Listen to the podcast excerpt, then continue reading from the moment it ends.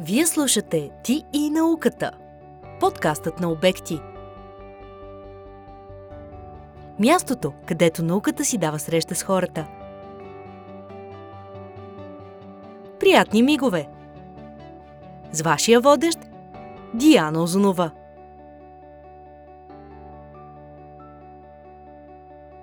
Здравейте, приятели на Ти и науката! Отново сме заедно с много интересна тема края на 2022 година ще си говорим за прошката. Прошката е висша форма на доброта и съпричастност. Това е освобождаване от гнева и лошите мисли. Понякога си мислим, че сме простили, но всъщност продължаваме да тем у себе си обид. Простили сме, но не сме забравили. Обвързана ли е непременно прошката се забравят? Само добрите хора ли прощават? Кои са добрите хора и всъщност трябва ли да ги дефинираме като такива и трябва ли въобще да етикираме хората, защо прошката е полезна и до какви вреди за психическото и физическото ни здраве може да доведе неспособността ни да я дадем. Защо прошката заема основно място в световните религии също така и обвързана ли е непременно с религиозна вяра. На тези и на още много други въпроси отговаря днес доктор Антонина Кардашева, доктор на психологическите науки, сертифициран управленски консултант, дипломиран психолог и психотерапевт, дипломиран Life и Executive Coach. С а, доктор Кардашева се познаваме вече повече от една година. А, ако не сте слушали епизодът ни Психология на избора, то е вторият епизод от а, нашата поредица, така че може да го чуете и сега ще си говорим за прошката с нея. Също така имаме съвместен проект, подкастът Емоционалната интелигентност, рецепта за развитие, така че ще си позволя, ако разбира се доктор Антонина Кардашева няма проблем да си говорим на ти. Разбира се, Диди, благодаря за поканата и много ми е приятно, защото ми липсват нашите епизоди, които не сме записвали доста отдавна, но предстои да ги продължим. Динамиката на времето е един от факторите, които определи това какво приоритизираме в ежедневието и ще се радвам да сме заедно. Приятно ми е в студиото. Благодаря ти. Не сме се виждали вече една година. Тя мина изключително бързо. И ти благодаря наистина, че си тук и те приветствам с добре дошла и да започнем нашият разговор с това всъщност какво е прошката. Диди, колкото личности, толкова и мнения ще получиш вероятно, ако започнеш да питаш всеки един по улиците според вас какво е прошката. За мен прошката е готовност да осъзнаеш отговорността, която си поел към другите. И съответно да дадеш оценка на отговорността на другите към теб, що се отнася до отношение, до мнение, тъй като ние сме психосоциални, психофизиологични същества и всичко минава през нашите биохимични процеси. Казвам го, защото много хора, които не са простили или имат готовност да простят, те минават през един много сериозен период на подготовка. И затова казах, че това може би е нагласа, отношение към нещо, което предприемаме. Можем да го кажем, че емоционално състояние на готовност да преработим дадена, дадено несъгласие, дадено негодование. Може да кажем, че прошката е осъзнат процес. Можем да кажем, че прошката е емоционална зрялост. Да приемеш, да преработиш и да продължиш така че през различните перспективи можем да говорим за нея. Защо тя е важна? Защото ние живеем толкова динамично и правим грешки. Още повече, че нашите грешки са част и от продукцията на мозъка ни. В невронауките има цял дял от това, че функционираме на базата на когнитивните ни изкривявания, престрастия, деформации. И когато правим дадени неща, които са следствие от влиянието на средата или от нашето ниво на развитие, ние не винаги подхождаме по един правилен за другите начин, по-скоро той е правилен за нас. И в този аспект можем да кажем, че правим грешка и имаме нужда от прошка, за да продължим. А прошката в този конкретен случай към другите или към себе си трябва да е? Да, тя трябва да е двувалентна. Първо, може би към нас, за да осъзнаем какво правим, за да можем да си дадем яснота дали ние сме основният субект, който го прави. И ако ние се прощаваме на себе си, има два варианта, Диди. Един е, да, много често да свикнем на автоматизъм, прощавайки се продължавам да греша.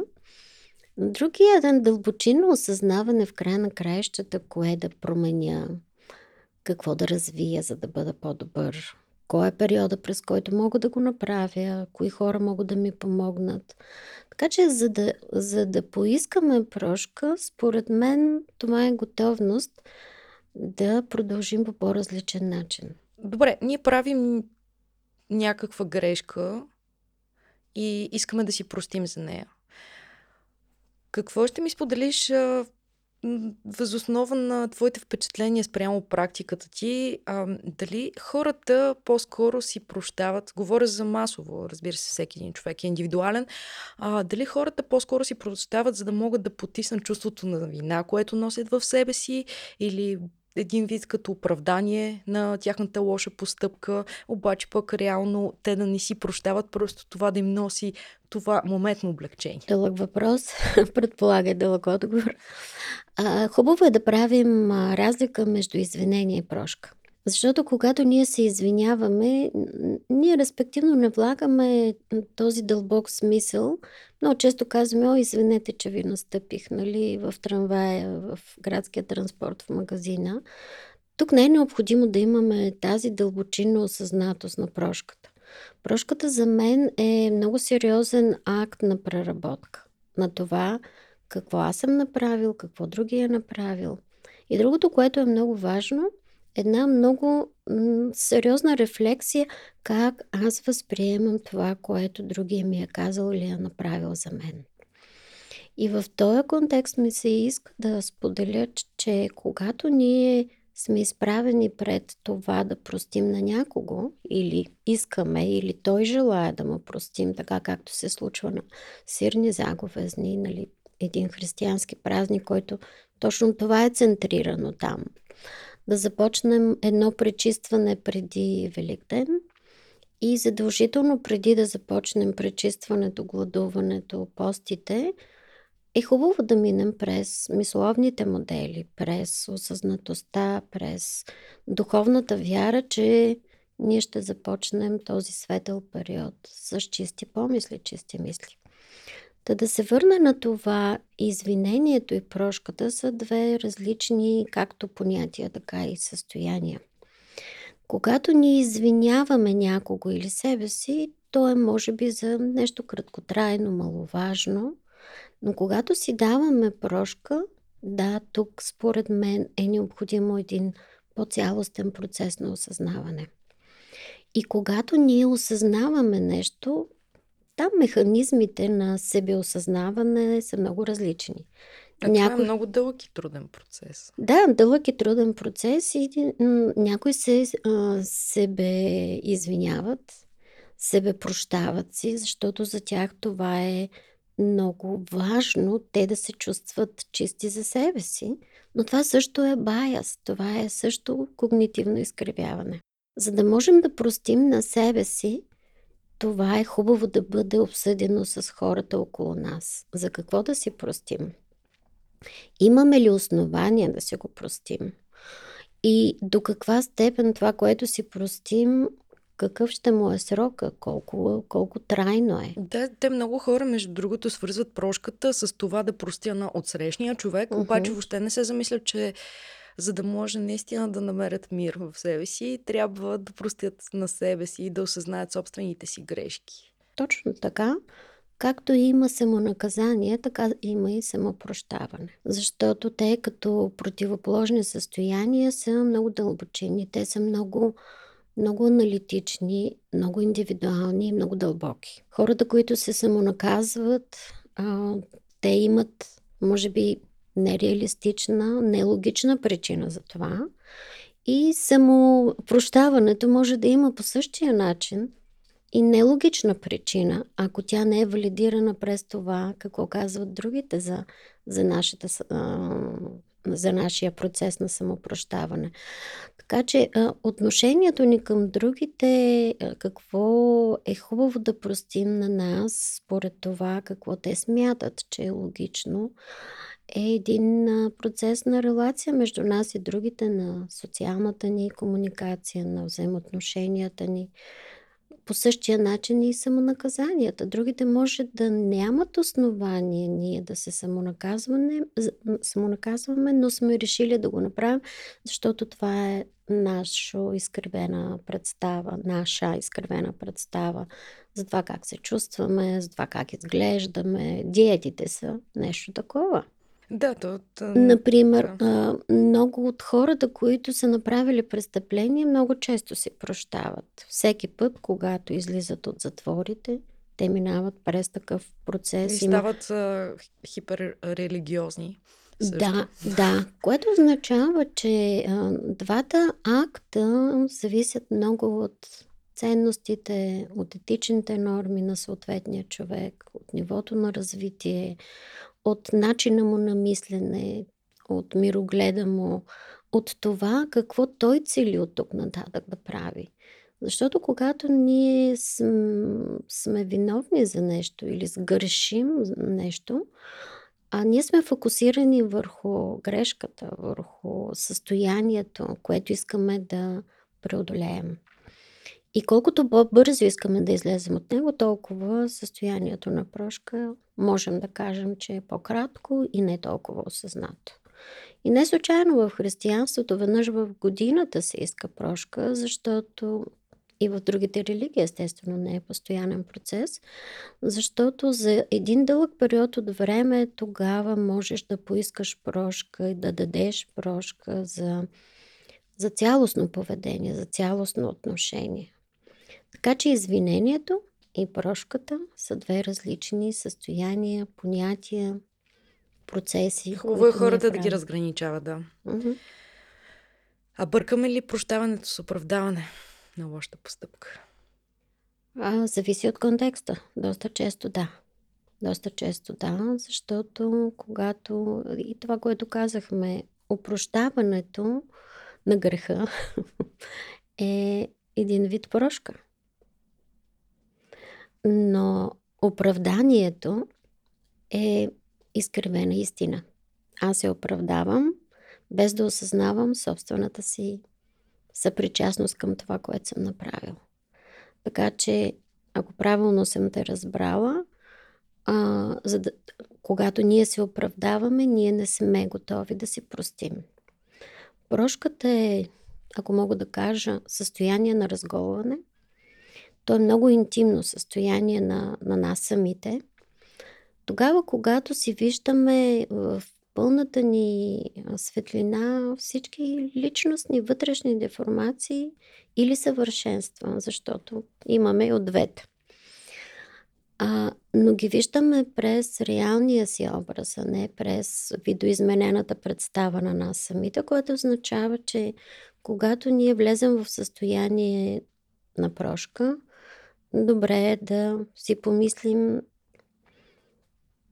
да излезем от нашия егоцентризъм, да излезем от нашия нарцисизъм. А, ето това е най-трудното нещо на света, имам чувството. Хората mm-hmm. да а, преодолеят егото си. Mm, да, защото там има много личностни характеристики, генетична предразположеност. Факторите са изключително много. Средата, в която се работи. Да, комплексите, които сме бизнеса, натрупали. комплекси, да, родители, възпитание. Да, нататък, точно да. така. И затова тези състояния, за които говорим сега, те са свързани с другите. Не можем да сме изолирани, да си прощаваме, да се оправдаваме и да си мислим, че всичко е окей, ако видим средата около нас, която е де-факто доста по-различни индикации не дава. Аз не казвам, че ние на 100% трябва да сме свързани с оценките на другите, нали? защото оценките на другите са много променливи. Но за някои неща, които предполагат прошка, предполага се, че действието е доста сериозно нарушило някакви норми, принципи, както вътрешни, така и социални, тогава имаме нужда от огледалото на другите. Тогава имаме нужда и да поговорим и с специалист-психолог, терапевт, защото ако човек е зависим от това постоянно да си прощава и да прощава на някой друг, какво означава м- да ходи без патерици. Да. Защото тази зависимост е свързана с а, самовглъбяването, дистанцирането от една страна и от друга страна мнението на другите. Да, само много. и само да няма конфликти, всичко да е наред mm-hmm. и така няма абсолютно никакъв проблем. Всичко по-добре да преглътнем себе си, да преглътнем достоинството, принципите си, отколкото да а, имаме конфликти. Това е начинът по който някои хора а, процедират, което по никакъв начин не казвам, че ги прави а, криви, лоши или каквото и да е, обаче това не е здравословно. Точно така. Здравословният начин на съществуване касае много фактори. Един от тях първо хармония в емоционален план, защото всяко нещо, което минава през нашите емоции, то е свързано с хормоналната ни система и с здравословното ни състояние и с физиологичното ни състояние. Обикновено хората, които прощават така по, по истинския начин, те са оптимистични, те са усмихнати, те не задържат в себе си остатъчни емоции и тези остатъчни емоции нямат този, как да го нарека, токсичен ефект върху тялото. Докато хората, които трудно прощават или не прощават, те си личат. Те, те са в очакване да видят доказателство, че правилно не са а, простили, защото човека не се е променил и той, той продължава да бъде такъв. Обаче те не си дават сметката, че реално хората толкова... Те, те правят и те правят и действат по начина по който те са информирани, че могат да правят. Те дават от себе си толкова колкото знаят. Примерно има хора, които години наред до дълбока старост обвиняват родителите си за това, че те не са им дали това и това и това, но всъщност родителите са ни дали толкова колкото знаят и колкото могат. Те няма как да дадат повече от това. И ние затова трябва за нещата, които смятаме, че те имат принос ние да не сме добре, да, да им простим, защото реално и да ги приемем. По-скоро приемането, може би, тук е по-ключовото. Как мислиш ти? Да, в доста от описанията, свързани с темата за прошката, е посочено, че първото нещо или първата прошка е прошката към родителите, поради многото фактори, които ние сме длъжни да приемем, раждайки се в това семейство. Да, Разбира се, ако ние не разбираме родителите си, за мен прошката е да започнеш да разбираш как другия човек функционира. Да се поставиш в обувките на отсрещния. Какъв е той и защо го прави? А не да го кориш, а не да го обвиняваш, че той не го прави по начина по който ти очакваш. И тогава имаме разминаване между очаквания и реални ресурси, които другия човек има. разочарование. И следва естествено разочарование. Тогава, нали, в този аспект ние няма как да да не простим на родителите си, защото обикновено, когато ние се раждаме, те са на една възраст 25-30 години, много преди нас, различно време, различни отношения, семейни взаимоотношения и така нататък. Така че да, модела на родителите е доста важен да бъде рационализиран, защото голяма част от този модел остава в нас. И ако ние не сме достатъчно осъзнати какво си вземаме от този модел и какво не си вземаме, какво преработваме, това ще ни даде на нас една доста ценна информация как продължаваме с другите. А добре, тъй като говорихме за приемането по-скоро, а... Да, ти ме попита дали, дали прошката трябва да е процес на приемане. Има много противоречиви мнения. А Защо? какво е твоето? А, моето мнение е, че по-скоро, когато ние простим на някого за нещо или за себе си, или за някого, ще, ще се опитам да ги разгледам в двата аспекта.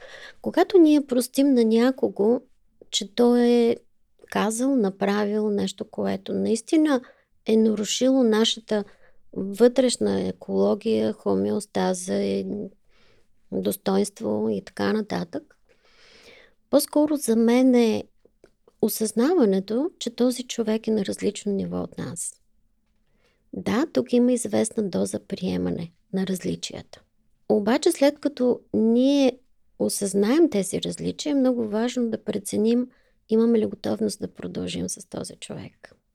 Защото ако той не осъзнае неговата си, неговия си начин на отношение, има вероятност той да продължи да го прави. И тук задаваме въпроса постоянно ли ще прощаваме и къде са границите на прошката. Да, точно. Здравословно е хората да имат граници за абсолютно всичко. Задължително, да. Това означава, че серийните убийци винаги можем да, да им простим, но те, дали, но те дали имат нужда от тази прошка, след като в главата има фиксация. Аз не мисля, че ги интересува дали обществото или конкретна личност има простил. Точно така. И тук връзката между нас и другите е интереса. Готовността за взаимна промяна. Защото ако ние простим на един човек, който, както казах, е престъпил нашите граници, подронил достоинство, обидил, унищожил, както и в домашното насилие, както и в психическото насилие. Доста често този въпрос е актуален. Тогава хората, които прощават, те трябва да имат готовност и отговорност да продължат с този човек след прошката. Ако, ако нямат готовност, да. да, ако нямат готовност и нямат осъзнатост какво следва след тази прошка, наистина по-добре е да предприемат промяна. А как да И, за, да, и заради това приемането е един от актовете да се преработи травмата. Ако говорим, че нали, прошката е един вид последствие от осъзната Тоест, травма. подхождаме с разбиране към отсрещния. Трябва да се опитаме да го разберем, а не просто аз те приемам такъв какъвто си, обаче това е реплика, която хората просто механично си изстрелват. Тук, да, разбираме обаче в два аспекта. Разбираме неговата личност, до каква степен личността има ресурси да се промени и разбираме неговите действия, поведение, което е различно от личността му. Има хора, които имат готовност да се променят на личностно ниво, но на, на поведенческо ниво им е много трудно да се променят. Тогава един такъв човек може да му бъде подпомогнат от този процес. И ако ние му простим и виждаме, че той може да се развие и да промени поведението си, това, което можем да направим е да организираме промяната с нас или с специалист, за да може този човек да си повярва. Много хора правят грешни неща, защото не вярват в себе си. Ние с теб мисля, че сме говорили за компенсаторно да, поведение. Да, много хора а с по... Не знам дали думата изгодно е по-правилно да се използва тук, обаче мисля, че ще успееш да хванеш смисъл. За тях е по-лесно и по-изгодно те да бъдат подценявани. Да, то е въпрос на мислене, въпрос на отношение, въпрос на, на това да бъдат в изгодна позиция, да бъдат винаги а, да привличат вниманието някой друг да го направи и така нататък. Така че в този аспект, нали, ние сме готови да, да простим, да, да приемем нашата отговорност, да го съпътстваме в следващия период, но да виждаме индикатори за промяна. И тогава си заслужава. В другия вариант, когато след толкова дълъг период от време един човек прави едни и същи неща, за един и същ период. Да, без не може да осъз... прошка до безкрай. Да, без да осъзнава, че в края на краищата той носи отговорност не само за себе си, ами за хората, с които живее около, около, около него, тогава няма нужда да минаваме през период на прошка на него, за да, а, за да му захраним а, увереността, че той може да продължава да прави същото. Тук обаче е хубаво да обърнем внимание, че когато вземаме решение за промяна, ние трябва да простим на себе си за субективното възприятие на емоциите, които ние сме си позволили този човек. Точно така, да си, да си простим за това, че ние сме си причинили да поемам всичко това. Да, защото и в контекста на емоционалната интелигентност, първото ниво, през което ние изграждаме способности, е възприятието на нашите емоции и на емоциите на другите. Между другото, темата е много благодатна да кажем, че най-сериозните манипулации минават през емоциите. И мога да кажа, че някой използва и прошката като вид манипулация, особено за хората, които са много емпатийни защото емпатите са готови да помагат, но тъмната страна на емпатията не им дава възможност да осъзнаят, че това е манипулативен акт на другия. Но нека да се върна за това. Прощавайки на себе си, както казахме в самото начало, е много важно този период на осъзнаване, на анализ, на трансформация да мине през анализ на моите възприятия и моите емоции спрямо този човек. Ако мой, моето отношение емоционално към него е по-силно, отколкото емоционалното ми отношение към себе си, аз ще продължавам да съм с него. И няма да обърна внимание на това, че той ме наранява. И тук трябва да се обърне процес. Аз заслужавам ли да бъда унижавана, потискана, до известна степен неглижирана или каквото и да е, нали? А, защото трябва да съм с него. И за съжаление, нашата народопсихология все още м- клони към това. Няма значение сега какво той е направил за теб. Бе най-добре е всички да сме в двойка и да сме заедно, да. защото нали, света оцелява само когато сме двама. Ето тук се получава нали, един конфликт на ценности, да, е един парадокс. конфликт да, на, на етичност, защото кога ще си простим? Ако ние си простим, значи трябва да вземем решение за промяна, виждайки, че другия няма ресурс да се промени. Трябва ли задължително да простим в а, всяка една ситуация? Здравословно ли е? Няма норма. Няма норма, но ако ми задаваш въпроса дали е здравословно, да, от здравословна гледна точка би било добре да се замислим за това. Здравословно е да филтрираме емоциите си. Здравословно е да ги преработим. Здравословно е да оставим моделите, поведенческите и мисловните модели, които са ни токсични на страна и да, прераб... и да ги преработим. Както казахме преди малко, не е лесен процес, но той от здравословна гледна, точка е много важен. И може би хората предпочитат физически да изглеждат добре. Имам предвид през диети, през козметика, през операции, ботокс, силикон и така нататък, но а, като че ли забравят вътрешния процес на промяна, който минава през прошката и през решенията. Оставам ли, въпреки че съм простил пред този човек, или аз прощавам и на него, и на себе си и се дистанцирам и търся нов подход. Първото е по-лесно, второто е по-здравословно. Каква е връзката между прошката и забравата? Аз лично за себе си бих, бих се радвала, ако мога да изкажа това мнение, е, че, че те не са пряко обвързани. Тоест, ние ако забравим, реално няма да можем да си вземем един вид полука от нещата, да си изкараме съответните, да си извадим съответните изводи и тогава каква стойност има тази прошка? Да, въпросът е интересен. Много зависи, Диди, от начина по който хората помнят. Има хора, които помнят, както казваме, като слонове. Те са злопаметни. Когато един човек е злопаметен, той не е способен на прошка. Защото фокуса на мисленето му е върху паметовите процеси. Той възстановява много често нещата, които е запомнил като злонамереност. Но когато ти използваш механизма, аз мога да кажа, че това си е вид механизъм за преработка на състояния, на емоции, на поведение. Когато използва механизма на прошката, този човек автоматично се насочва или по-скоро префокусира мисленето си към това какво той си взема като опит, кое е ценното от това, което е било и как това, което следва да, да, да е бъдещето и да продължи, ще бъде по-оптимистично за него, по-приятно, по-полезно за него. Така че, ако ме питаш дали хората, които са злопаметни, могат да прощават, тук бих могла да кажа, че съм скептична.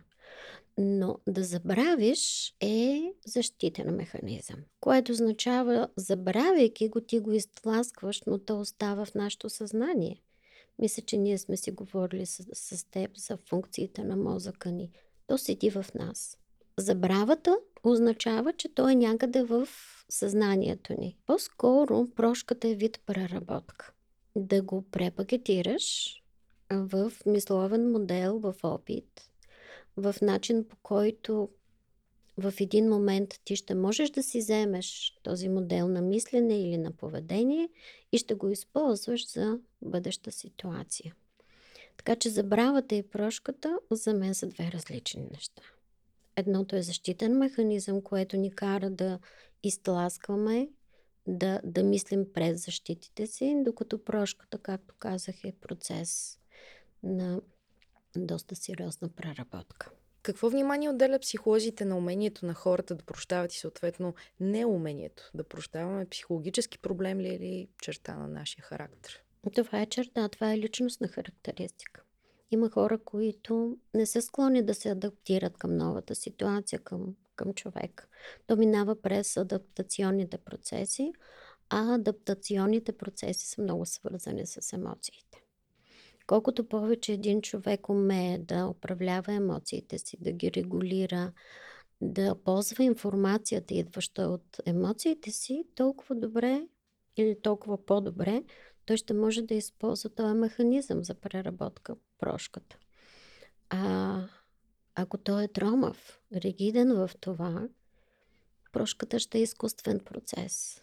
Той ще е, да, добре, прощавам ти, казан само, той да, е вербализиран. до някаква степен ще си един вид самозаблуда това нещо. Ами, трудно е да кажем за, самозаблуда. А, така че хората са различни в степента си на това да преработват, както собствената си поведенческа и мисловна а, организация, така и това, което те получават отвън от другите. Много зависи от личностните характеристики, от емоциите, от способностите, така че не можем да ги категоризираме хора, които могат и други, които не могат. Има фактори, които са много силни. Примерно убийство, изневери, побоища. Тези, тези фактори се приемат наистина като травми и там през травмата много зависи как човек излиза от нея. Дали изобщо излиза. Да, то...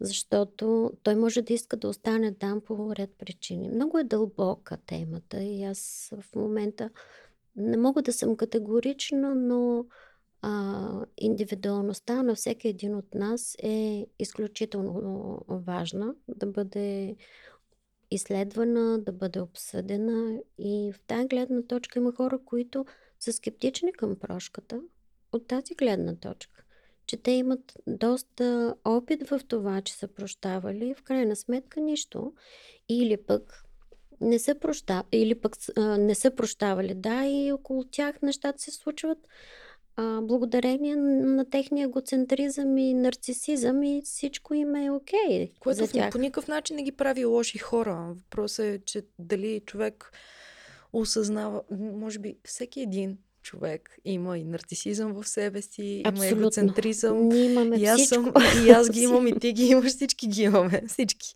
От Въпрос всичко. Да, от всичко. Имаме от всичко. Имаме си и аутистични нагласи, защото съвсем скоро работейки с доста семейства, където аутизма при децата е изключително вече ам, разширени, много, много често срещан. Това се опитвам да кажа, че всеки един от нас има този спектър в много малка степен, зависи от много неща, до колко ще се развие. А, да, Диди, едно от нещата, а, което нали, тук можем да кажем в нашия разговор е, че Това, че сме способни да прощаваме, не означава, че сме добри хора. Но ни доближава до тази популация от човечеството, която е съзнателна. Защото добрината не се свързва само с прошката.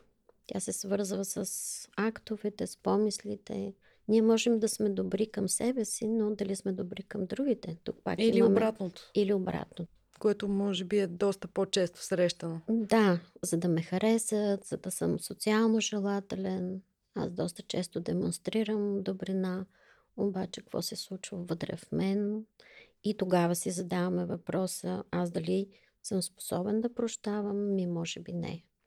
Тази дволичност, тази а, амбивалентност на емоциите а, доста често ни отдалечава от същ, истинската същност на прошка. Да, и, и също и от нашата истинска същност и природа, защото ние се нагаждаме към Мгм. това какви трябва да бъдем спрямо, спрямо конкретните хора. Поне има изисквания, които следваме някой от нас. Не всички обаче. Не всички. А, това, че има аутсайдери в екипите, в бизнеса, в училищата при децата, това не означава, че децата са лоши.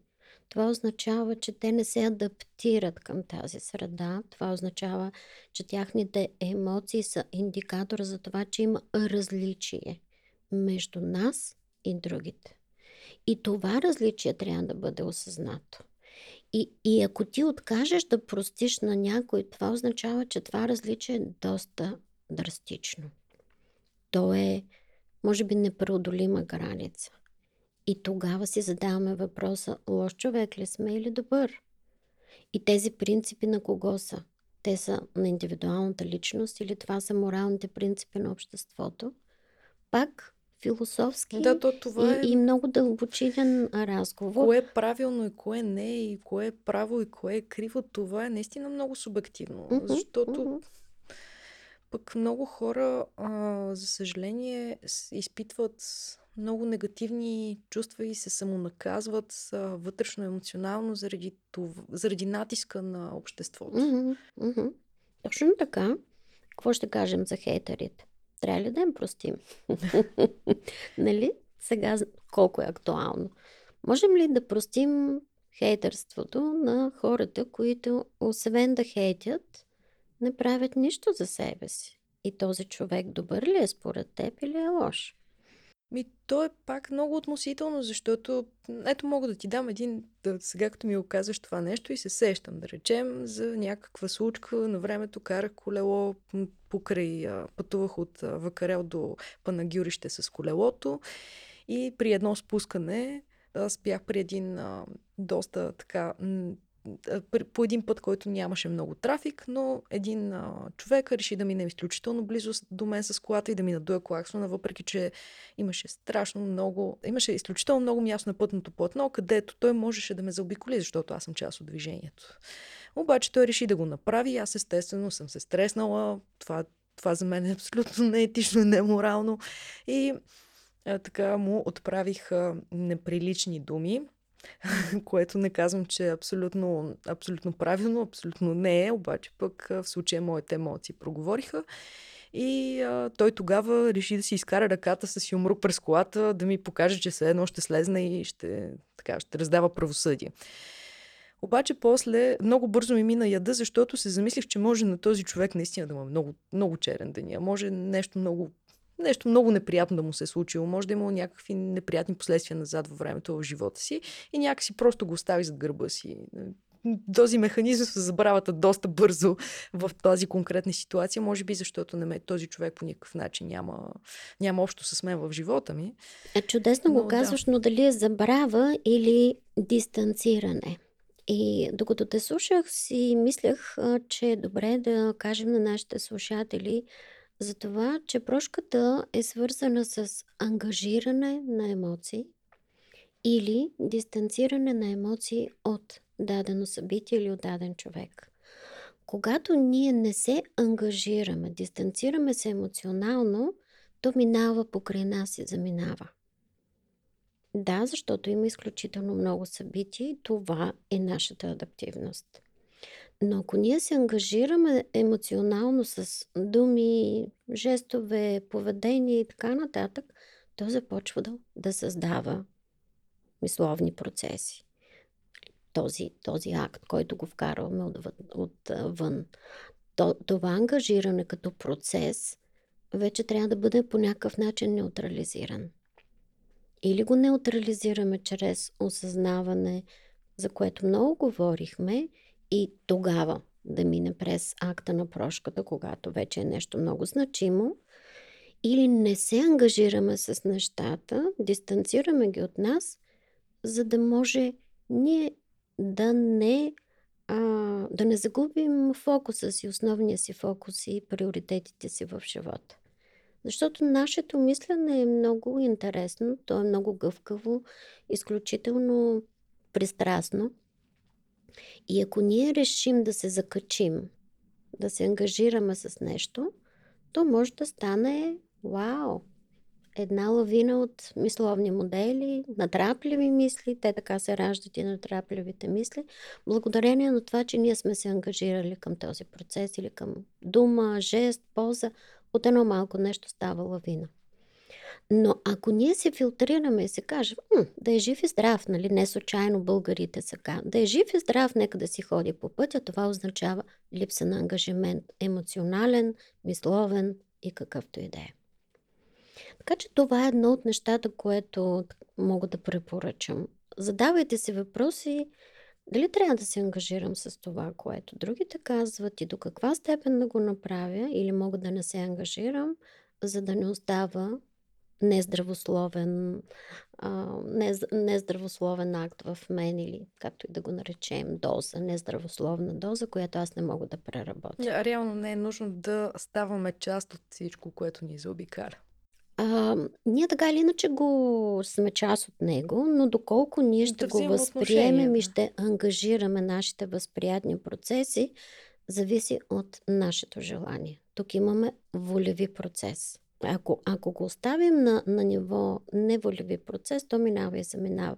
Защото сега с теб, ако си говорим а, и чуем, примерно, сирена отвън, а, има вероятности да се ангажираш и да започнеш да се тревожиш. Има вероятност аз да не се ангажирам, защото аз не се скачвам с тази емоция, която ми дава индикация да си мисля някой е болен и така нататък. Всичко това зависи от тренираността на нашия мозък и от способността да филтрираме какво да приемем, какво да възприемем, с какво да се скачим, с какво да се ангажираме и с какво не. Има хора, които са много скачващи се, как да го кажа, изключително много обръщат внимание на детайлите около себе си, на възприятията на всяко едно ниво и те имат склонност да се ангажират с всичко. Те чуват думи, те, те виждат жестове, пози, но ги варят от контекста на цялото. Докато други или пак това зависи от функцията на мозъка, докато други хора виждат рамката, виждат цялата картина и някак си по-осъзнато подхождат към това дали да се ангажирам сега с всичко това или по-скоро да следвам моята посока на мисли, емоции и така. А, спрямо всичко, което изговорихме до тук, си задавам, макар че вече почти си отговорих въпроса, а може ли да се говори за обективизъм при прошката или е по-скоро субективно понятие? Всеки ли разбира и интерпретира по различен начин? Като човек, който се занимава с психология и психотерапия, съм склонна да обърна внимание на това, че прошката е субективен акт. Не случайно, а, когато на сирни заговезни се обръщаме към другите или пък искаме първа прошка, а, ние говорим от първо лице единствено число или простено да ти е, както казват. Въпросът е какво, какво включваме в това простено да ти е. Дали го казваме машинално, автоматично. Аз мисля, че е машинално. Да. Заради дали е автоматизъм, дали прошката е станала автоматизъм, да, нали, това е много интересна тема. А, но и той да е автоматизъм, това пак е така наречената а, емоционална а, вакцина, Защото ако нашия мозък функционира по тази ос, нали, стимул-реакция, аз съм упростила, значи няма да помня повече нещата, нали, примерно това, което говорихме, това означава, че а, остатъчната реакция за, в моя организъм се минимизира. Но аз ще му простя, въпреки че не е правилно, нали, някой може да си го мисли това, тогава вече имаме мисловна остатъчна реакция, която е свързана и с емоциите. Която и не е трови лично нас. Точно така. Но, Диди, аз не съм много ма, така насочена към това, че ние сме както причината, така и, а, и основния фактор, поради който ам, зависи поведението на другите, хайде така да го кажа. А, имам предвид, пак излизайки от домашното насилие, няма как един човек да, бъ, да насилва другия, втория да му прощава и, и въпреки този акт, по някакъв начин нещата да не вървят в правилната Да, посока. то трябва, трябва на човека, който трябва да прости в случая, в този Иска конкретен да прости. да, в този конкретен сценарий трябва да му се даде пространството и времето за това. Мгм. Затова тук говорим за извинение или прошка. За мен прошката е много, много пластово а, пространство, много пластов процес, за който говорихме доста, според мен, от, от различни аспекти.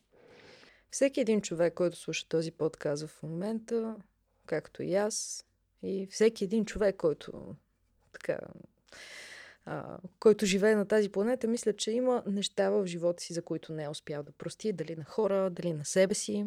Да, Аз така лично е. не познавам толкова кристално чисти хора, които са се пречистили тотално. А, Хората не говорят за тези неща много. Те не ги а лоши обсъждат. хора ли сме, ако не можем да простим? О, не. Аз отговорих на този въпрос. Не, не е необходимо да генерализираме доброто, лошото с прошката. Например, а, майките, бащите почти винаги прощават на децата, колкото и лоши действия да са направили. Защото това по някакъв начин е свързано с нашия възпроизводствен а, ген, нашата роля на родител. Същото е и децата. Има деца, които независимо от многото трудности, които родителите са им а, така, подарили в живота, те са простили на родителите си и продължават да прощават. Това означава, че те са видяли и нали, в двата аспекта, видяли са, че в този човек има доста ценни неща и са работили за това да могат да му помогнат да ги, да ги извади а, и да ги използва в живота си. Така че не, не можем да конкретизираме на 100%. Н- Винаги съм против а, генерализирането на изводи. Те са много индивидуално субективни, детайлизирани. Затова можем с конкретен случай да, да говорим. Интересно ми е какво мислиш, кога си струва да простим и кога не бива никога да прощаваме. Има ли такова нещо, като никога за, нещи, за някакви конкретни неща ние трябва да не прощаваме? Така поставен въпроса, на мен ми звучи малко по-различно. Кога прошката е волеви процес и кога прошката е неволеви процес? Защото има хора, които не волево, имам предвид, те са, те са научени да преработват, докато получават стимулите отвън от а, хората около тях, докато тези, които волево го правят, значи границите са преминати, достигнати. А много Да. хора прощават заради семействата си, заради децата си. В името на нещо, което му е наистина много важно. Най-ценно, да. Семейство, емоция, деца. Има хора, които прощават заради работата си, заради оцеляването. А в днешно време доста често се срещам с такива клиенти, които са пренебрегнали доста свои вътрешни критерии заради финанси. И осъзнато го правят. Подготвят се обаче за промяна. Което, да, прошката може да е а, готовност за промяна, както започнахме в началото. А, според мен има обаче един предел, през който разума ни, етиката ни, морала ни няма как да бъде видоизменен и, и пренебрегнат. Това са актовете на убийствата. Това са актовете на унищожаването на личността. А, по-скоро можем да простим на себе си и е задължително, че сме допуснали даден човек да е близо до нас, но, но да простиш на човека, който наистина те е отделил от, а, от удоволствието да се радваш на детето си, не знам дали е необходимо да му прощаваш. По-скоро там е необходимо да преработиш тази, този процес през друго отношение. Да филтрираш хората около себе си. Да, да, да усилиш в себе си, може би, повече а, възможността да, да се съпротивляваш, да променяш Да света, казваш не на хората.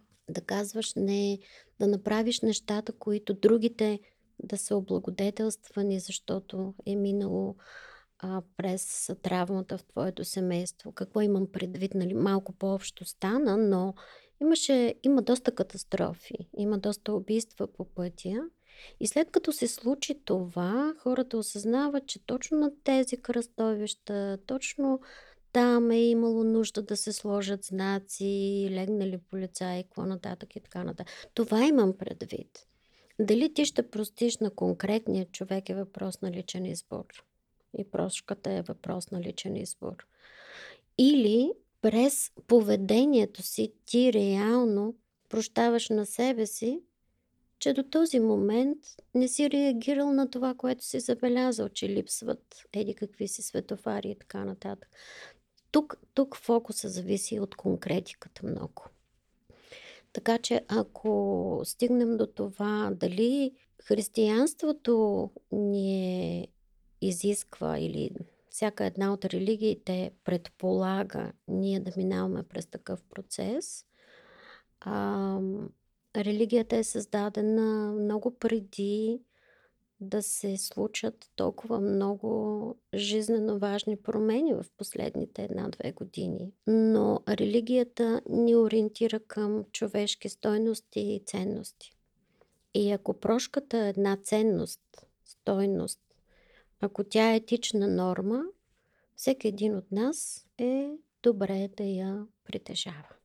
Като процес, през който да осъзнава и да продължава. Един а, така заключителен въпрос, възоснова на всичко, което си говорихме до момента.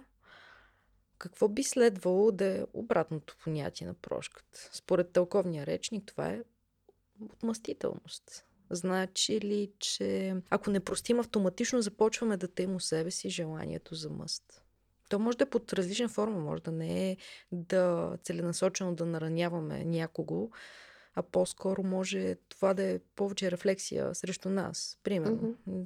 не можем да простим на бившото си гадже за това, че ни е наранило и затова сега, за да му отмъстим, ние ще започнем да изопачаваме всички хубави неща, които ни се случат, за да може него да го фане яд. Пример. Давам, давам някакъв съвсем елементарен пример, който най-вероятно почти всеки един човек е срещал себе си или околните. Пак е въпрос на личен избор. Ако не можем да простим, значи не е прошка. А, това не е лъжа, това не е истина. в, а, не мога да кажа, че примерно противоположната дума е отмъстителност, защото не всички хора отмъщават. Някои хора не прощават. Или отказ от прошка.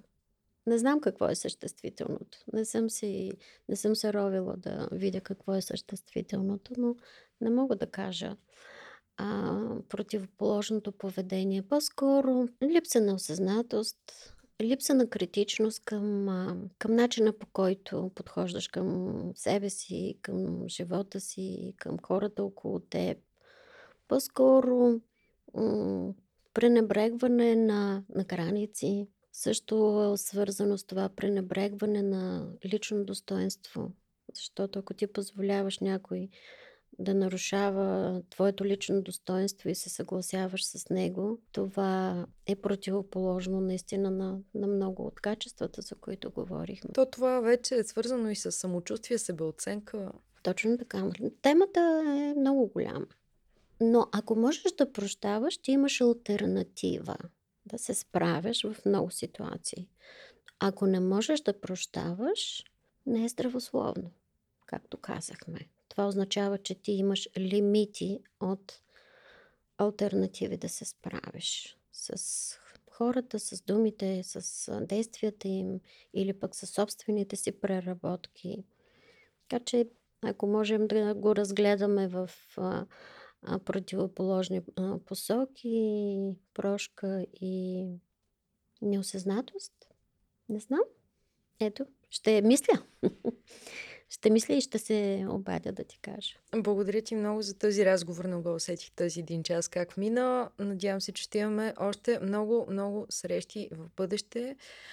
И благодаря за това, че отдели от времето си, за да можеш да дадеш както на мен, така и на слушателите на ти и науката тази изключително полезна информация. Вече всеки има право на избор как да разполага с нея.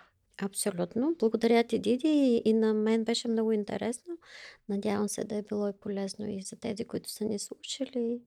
И весели предстоящи празници. Сега е момент, а, през който хората минават през равносметка за тази година. Някой може и ще да направят прошка на хората, с които живеят или работят независимо, че не е сирни заговъзни, но е края на годината и пак е един много хубав християнски празник, през който духовността тържествува и, и тя се доближава до личната равносметка. Какво до тук и какво от тук нататък. Мога ли да простя и доколко не мога да простя? И да бъдем милостиви към себе си и да си дадем време за някакви неща. Mm-hmm. Весели празници пожелавам на теб и на цялото ти семейство. Благодаря още веднъж, че беше тук. До нови срещи и всичко най-добро ти пожелавам. Мерси и на теб, Диди. А, вие, скъпи приятели, благодарим, че бяхте заедно с нас до края. Вие слушахте ти и науката, подкаста на Обекти БГ. Аз съм Диана Озунова. Пожелавам ви весели коледни новогодишни празници. Бъдете здрави, бъдете щастливи и не забравяйте да следите и следващите наши епизоди. До нови срещи! Ти и науката. Подкастът на обекти. Мястото, където науката си дава среща с хората –